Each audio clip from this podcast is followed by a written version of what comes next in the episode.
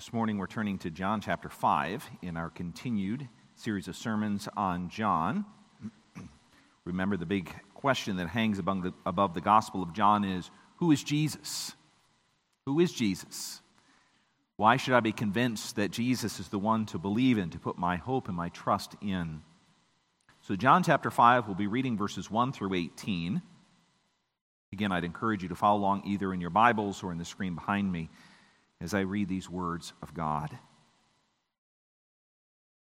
After this, there was a feast of the Jews, and Jesus went up to Jerusalem. Now, there is in Jerusalem by the sheep gate a pool in Aramaic called Bethesda, which has five roofed colonnades. In these lay a multitude of invalids, blind, lame, and paralyzed. One man was there who had been an invalid for 38 years. When Jesus saw him lying there and knew that he had already been there a long time, he said to him, Do you want to be healed? The sick man answered him, Sir, I have no one to put me into the pool when the water is stirred up, and while I am going, another steps down before me.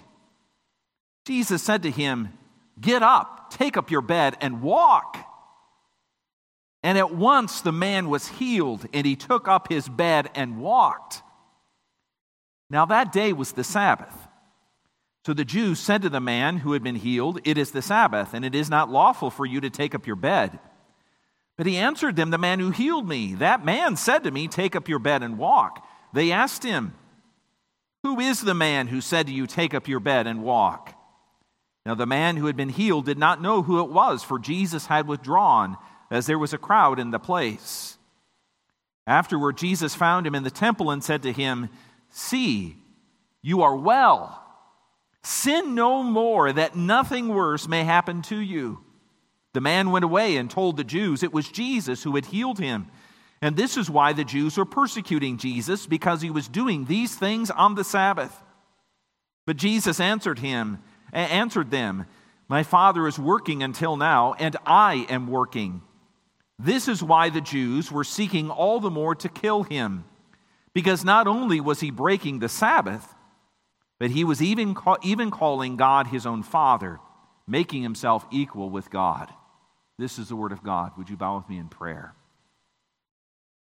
Holy Father, you've preserved this word for us this morning, and you have promised in your word that your Spirit would lead us into truth. In fact, Jesus made that promise before he ascended. He said that after he left, he would send his spirit who would lead us into all truth and remind and would remind us of the words that he spoke to us while he is here. And now we simply place ourselves before you. You are the living and triune God. You're the maker and sustainer of all things. You're redeemer. You are sanctifier. And we pray that whatever way you would choose to use your word this morning, we would listen, we would hear, and your Spirit would do a great thing in each heart of those who are here this morning in this building and also those who are joining us over the internet. Father, you are able to do more even than we ask or imagine according to the riches of your grace in Jesus Christ. It is in his name we pray. Amen. The most interesting thing is that the man sat on that chair for his entire shift. And when he was finished with his shift, someone else came and sat in that chair for all of his shift. And every day of every week of every month, for years on end, there were people sitting in those chairs, in that chair, every hour of every day. you might wonder, why were they sitting there? The reason they were sitting there is because the inmate inside of that cell was so dangerous to himself that unless someone was there watching him every moment of every day, that man would harm himself. He had already done so to the point you could barely recognize him. I remember the first time I walked past that cell and I asked that man sitting in that chair, Why are you here? And he explained it to me. And I said, Has this ever changed? And he said, It's never changed. I don't think it's ever going to change. This situation is hopeless. I can imagine for the family, this man who was in this prison cell, they also felt like he was hopeless. I'm imagining that because, as far as I know, he never had anyone come to visit him. The only people who ever saw him were the guards who were in charge of keeping him from harming himself. In fact, there were many men and women in that prison who never had visitors. In fact, they were there by themselves, and one of the most common things I heard was, This is hopeless. And it's not just for prisoners or those who are seriously ill that there hangs over you this sense it's hopeless. There are points in everyone's life, maybe even at the point of your life this morning, where it feels like it's hopeless. There's really no chance it's going to change. You're simply where you're at, and it might get a little better, it might get a little worse, but this is life now. And from this point forward, you better adjust because there will be no change. I'm entirely confident when we read John chapter 5, that was the attitude of this man whom Jesus met. And this morning, what I'd like to do is explain to you how this man's life changed. And even more than how this man's life changed, how the compassionate power of Jesus Christ changes lives. So that this is more than just a story of one man in one place many years ago who had his life changed. No, the compassionate power of God in Jesus Christ continues to change lives. There are two things I want to explain to you from this passage. The first is simply explaining to you what this compassionate power of God in Jesus Christ is. And then the second thing I want to explain for you is something that may seem very, very strange. In fact, you might have noted it as I worked through this passage, read through it with you. And that is where Jesus says to this man, Be careful lest you sin in a worse way than before. I want to explain to you what that's about, what the worst sin is, because it helps us understand the compassionate power of God in Jesus Christ as well. And it's meant to give you hope. When this passage opens, there is a time and there is a place that is noted. You see that, verse 1 it says, Now after this there was a feast of the Jews, and Jesus went up to Jerusalem. After this, of course, ties back to the passage that came before, where Jesus heals an official's son, a man who comes asking, really commanding Jesus to heal his son soon becomes humble in his attitude and he sees that he needs Jesus. And it is from that perspective of humility that John introduces us then to another healing story.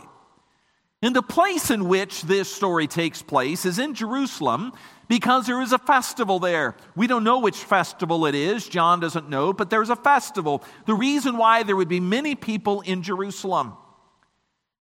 And in Jerusalem at this time, no matter what the festival was, there was a place called the Sheep Gate, and near that Sheep Gate was a very large pool. In fact, it is believed to be two pools.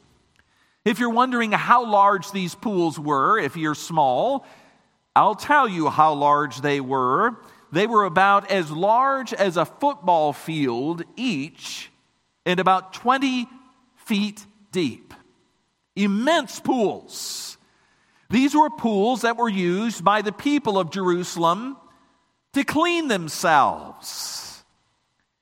But this story says there's something very interesting about who was around those pools. It wasn't just those who came to clean themselves, there were also porches around these pools. And it was common for people who were in need to gather at this place where so many people from Jerusalem would come and those who were in need would sit there and beg for help. So, if you can just imagine in your mind a place with many, many people, crowds of people, and among those who were in the crowds were those who came to beg for help. Sir, can you help me? Do you have a little something to eat? Do you have money that you can spare? So that the sounds of this pool were people splashing, maybe even having a good time along with the pitiful cries of those who need help. And there was a legend that was attached to this pool. It was believed that at a certain point there was an angel who came down and he would stir the waters. And whoever would jump into the pool first, if you were sick or, or needed some help of some sort, you were blind, you were lame, you would jump into that pool, and the first person to jump into that pool would be healed. That was the legend. Imagine having no other way of possibly hoping that life would change except to sit by a pool. And when the water was stirred, when the legend seemed to come true, that you would jump in first. That was your only hope of healing. And Jesus, the passage says, sees a man there. He had been an invalid, no way to take care of himself, to get around for 38 years. He could not help himself now. He could not help himself. For all of his life, he was an invalid, and there seemed to be no change that would ever happen that would make his life different in the future. To everyone else who was there, it was simply that man, there again, 38 years. He had struggled most of his adult life. He had probably come to the sheep's gate and sat by that pool begging for help and hoping that someone would give. Can you imagine that kind of life? It may seem like a sad existence, really. That's what your life consists of every day, sitting next to a pool, begging for help, and hoping that if this legend came true, you could jump into the pool first and you would be healed. A sad existence pitiful existence. Really, no hope that anything will change. But the story says that along comes Jesus and he notices this man. There were likely many people there, but Jesus notices this particular man.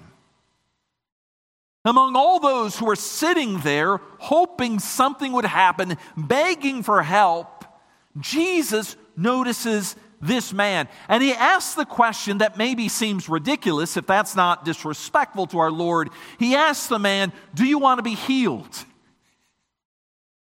Can you imagine? Do you want to be healed?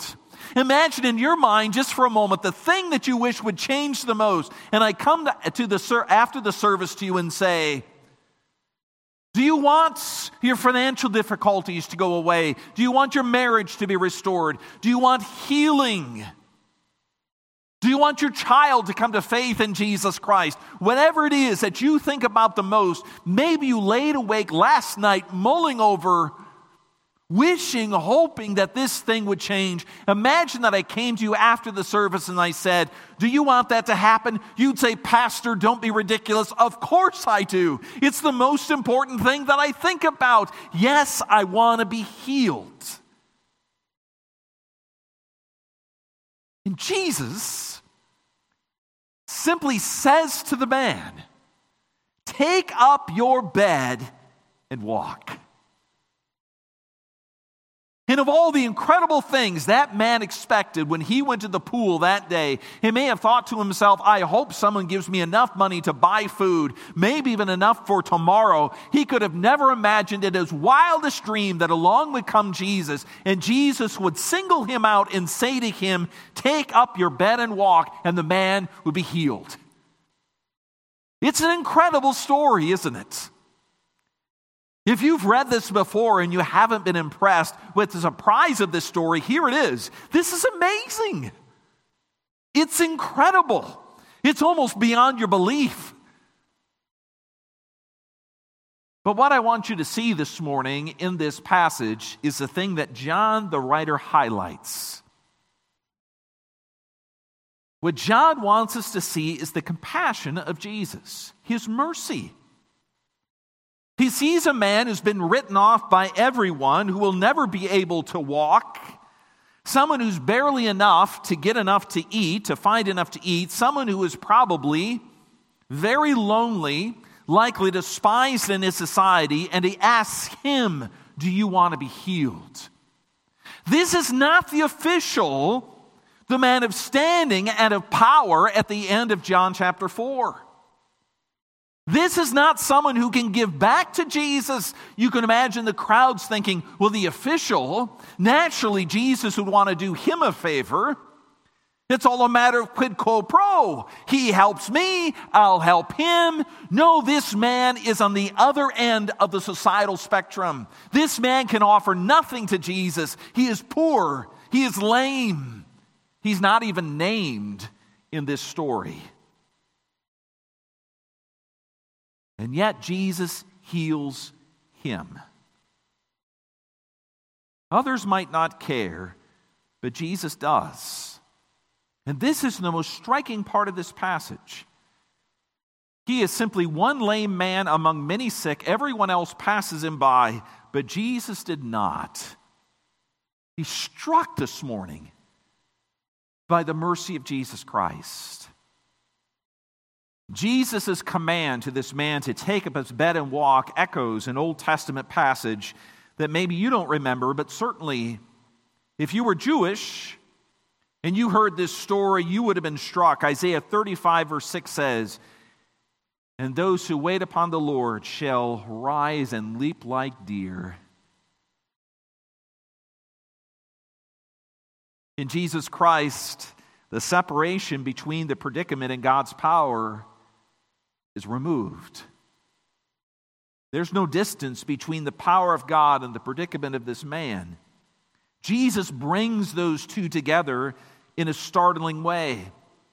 And I want you to hear the compassion of Jesus in this, in this passage, the power of Jesus applied in a compassionate way.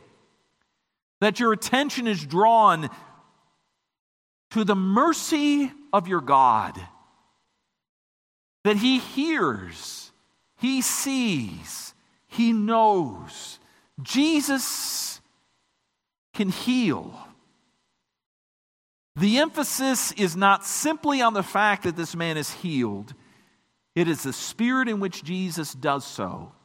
Again, we might not know the man's name. We might not know anything else about him. In fact, after the story is finished, he largely disappears. We know nothing about him. As I was preparing this sermon, I can imagine I was thinking someday in eternal life, I hope to meet this man jumping and leaping and him saying to me, I'm the man that Jesus healed at the sheep gates. And we can rejoice with him that the mercy of our God applied to difficult circumstances. But here's the thing I want to say to you this morning that's not just true for this man, it's not just true for him. The history of the church is made up of people where the powerful compassion of Jesus has been applied. You may look at your own life and say, Well, there are many places I wish it'd be applied right now, Pastor. If you really would ask me after this sermon, where would you like to see it applied? And I told you, and it could be applied right here and right now, I would be ecstatic. The fact that it is not applied in every way, in the way that we would desired, does not take away the fact that it is applied in ways that are startling and true. And unlike this man who sat in this prison cell and the guard who watched him day after day after day and said to me, There is no hope, in the compassionate power of Jesus Christ, there is hope. There is. And it may not turn out to be the answer that you're exactly seeking.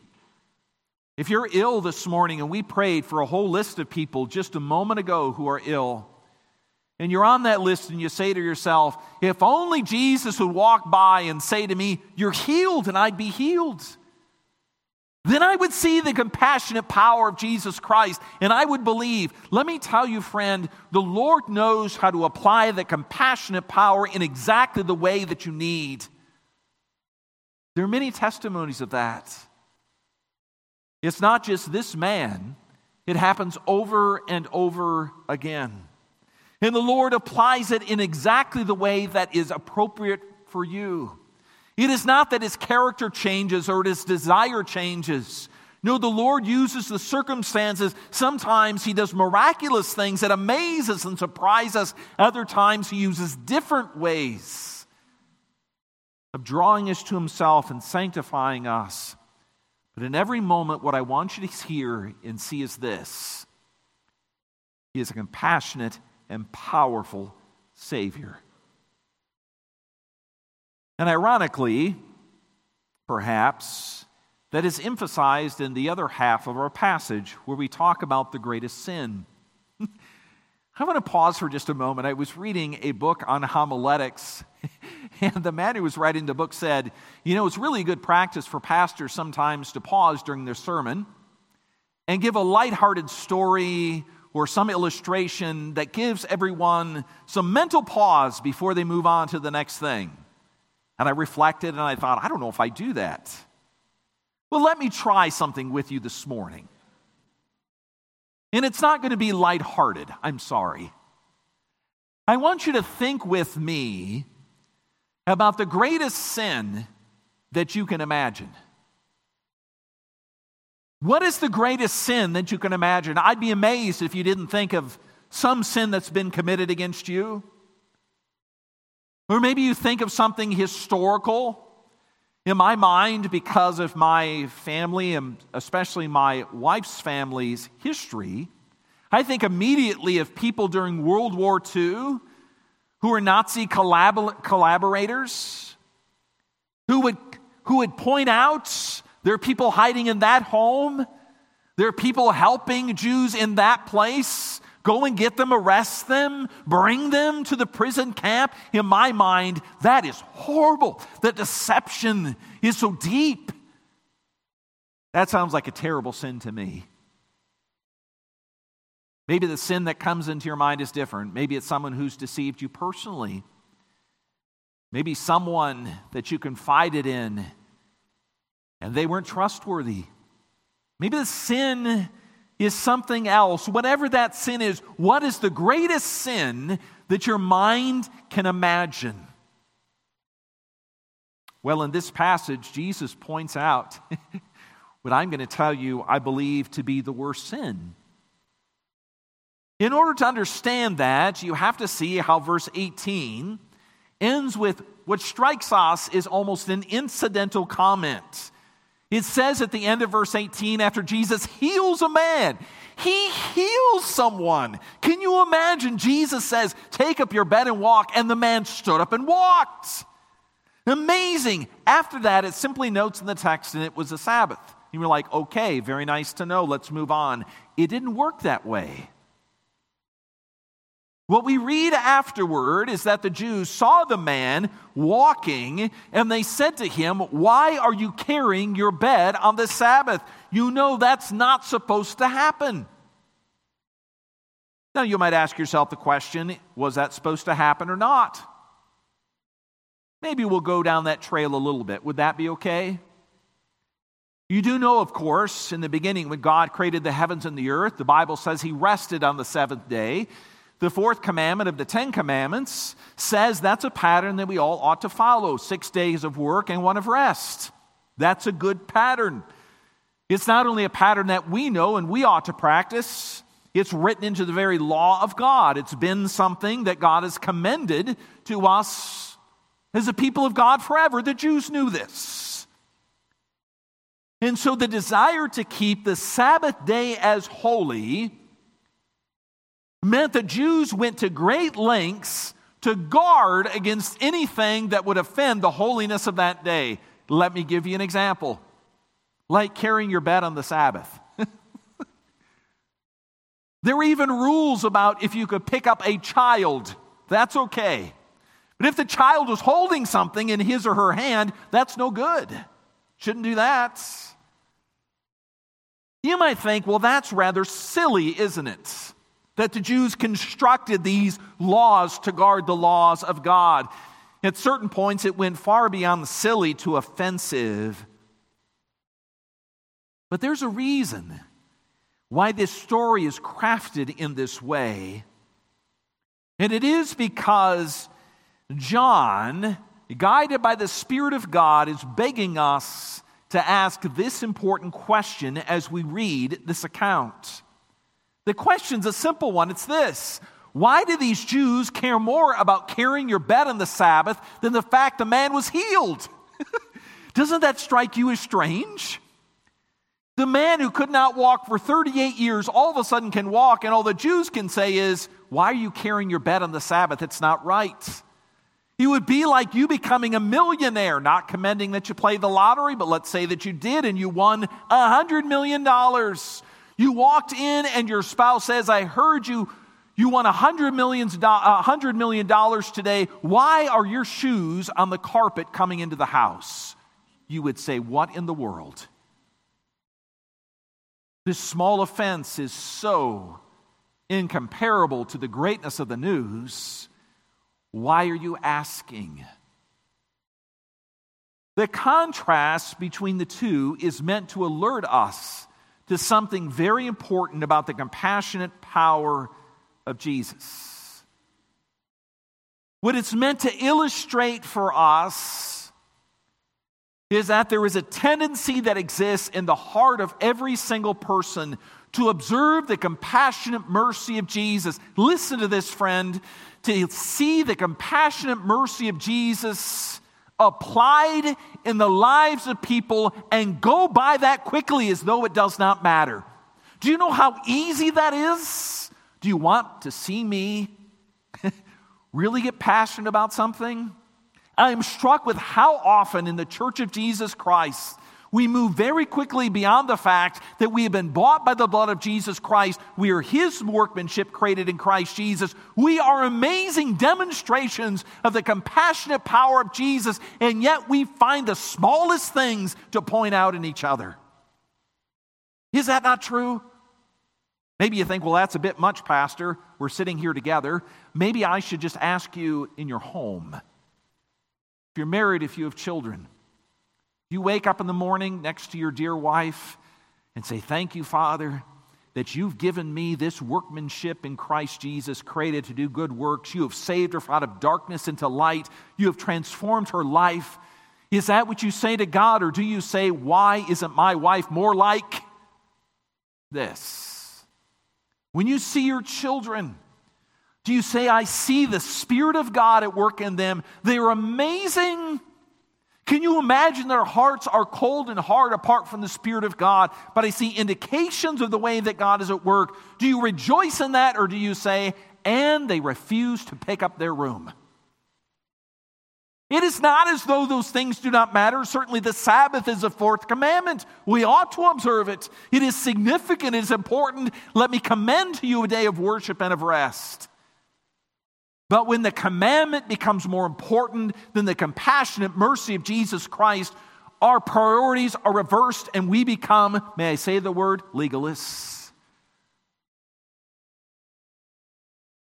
Our desire is not that many would know this compassionate mercy of Christ. The desire is that more and more we conformed to what I believe they ought to be doing. What is this great sin? Look at verse 14. Jesus finds this man in the temple after he has been healed. And Jesus warns the man to be careful lest something worse, something worse happens. Verse 14 After Jesus found him in the temple and said to him, See that you are well, sin no more, that nothing worse may happen to you. You're like, well, what would be worse? The man was lame for 38 years. What could be worse than that? Is he now going to be blind and lame? is that what Jesus is going to do? Is he going to be punished? No, the way the passage is set up is not meant to lead to that conclusion. No, the way Jesus says, do not keep on sinning, means Jesus is not intending for us to think this man committed some sin that led to his lame condition, or that there was some sin that he was harboring in his heart now. That because he was doing it meant there was an inevitable judgment to come. No, Jesus is speaking in general terms, he is speaking in grand terms. He is saying there is a sin that appeals to your hearts And make sure you do not fall into it, because if you do, it would be worse even than being lame. What is the sin that Jesus is guarding this man against? What is the sin that Jesus is warning you against? In the flow of this passage, what makes most clear, what is made most clear, is that Jesus is contrasting the compassionate power that he possesses with the Jews who lose all sight of it. He is contrasting the mercy of Jesus Christ with the legalism of the Jews. What is the worst thing that this man could do? What is the worst sin that we could commit? What is worse than a judgment that could lead to being lame? What is the worst thing that we could do? It is this. John is screaming it at us. You don't hear that here. And I'm not going to use my voice to do it, but this is what John is screaming. He is screaming the worst thing to do is to miss the powerful mercy of God in Jesus Christ. That's the worst thing that can happen. It really is the worst. The universal scope of Jesus' words is meant to tell the man not to sin by missing the powerful mercy of Jesus Christ. The man came to that pool that morning hoping for the supernatural stirring of the waters that he could jump in and heal. His day, he would have thought at that moment, would be perfect if all of a sudden he could stand up and walk. And Jesus made that happen. But he did more than simply heal the man. What he did was show that man, the Jews, the world, and you and me as well, that he is a powerful mercy that is found nowhere else in the world. You notice how the Jews respond to this? They raise a theological objection. Jesus ends his conversation with the Jews who object. They say, How could you do this on the Sabbath? On the Sabbath, Jesus. How could you do it on the Sabbath? Jesus says, Well, there's this. My Father's working until now, and I am working. In verses 17 and 18, go on to say, verse 18, this is why the Jews were seeking to kill him, because not only was he breaking the Sabbath, but he was even calling God his own Father making himself equal with God. How is he making himself equal with God? If you think about the way in which the Sabbath was given to us, six days our Creator God worked, the seventh he rested. The fourth commandment says you ought to rest as well. Spend your day in worship, spend the day resting, reflecting on the greatness of God. And Jesus says that's true. His father created and then rested. But his father did not cease to do anything, did he? No, his father is still doing. He's upholding the universe by the word of his mouth. And even more, after rebellion that led to the fall into sin, the Bible says the Father set out to do the most grandiose work the world has ever known. He sent His Son into the world to save sinners and to restore creation. Oh, Jesus is saying it's not as though the Father didn't do any work. No, the Father is working. His creative, his creative power has ceased, but his upholding and his redeeming power is being applied. And Jesus is saying, I am here to do that work. And that's why the Jews hated him. To believe that Jesus is the incarnation of the redemptive intent of Jesus Christ was more was more than they could believe. You see what's happening here? It said John, in such a beautiful and masterful way, is saying what Jesus warned the lame man against, the worst sin, denying the powerful mercy of Jesus Christ, is exactly what the Jews did. And so this morning, I have two things to say to you as I conclude this sermon. The first is an easy thing, it's a joyful thing, it's a glad thing. I say it with joy. The powerful mercy of Jesus Christ is God's redemptive intention in this world. There is nothing beyond, beyond the power of our Savior.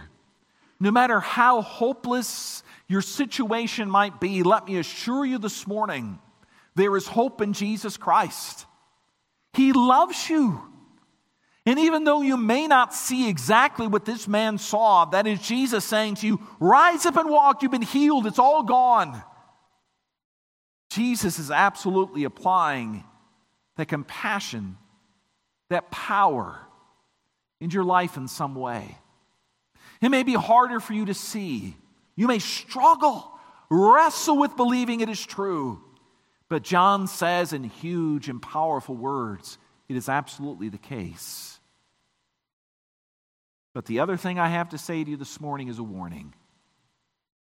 And I say this with a solemn face and with some dread in my heart. That it also is a temptation to every person, especially religious people, to look past the powerful mercy of Jesus Christ and to instead of reveling in the powerful mercy of Jesus Christ, look at all the places in which the objects of that mercy, other people, are less than we want them to be. But to focus not on the mercy of Jesus Christ, but to have a condemning spirit of those who are around. The psalmist says, The law of the Lord is good, reviving the soul. That's absolutely true. But that law, that law is to be followed by those who have been transformed out of love, not out of compulsion. And, friend, this morning, as you listen to the sermon, think well and deep, both about the mercy of Jesus Christ, but then the warning that is equally entailed.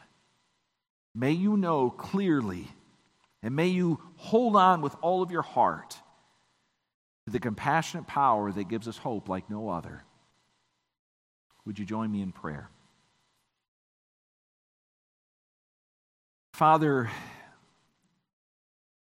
a few chapters later in John chapter 12, there's a request made when people come to see Jesus, they ask his disciples, Show us Jesus, bring us to him.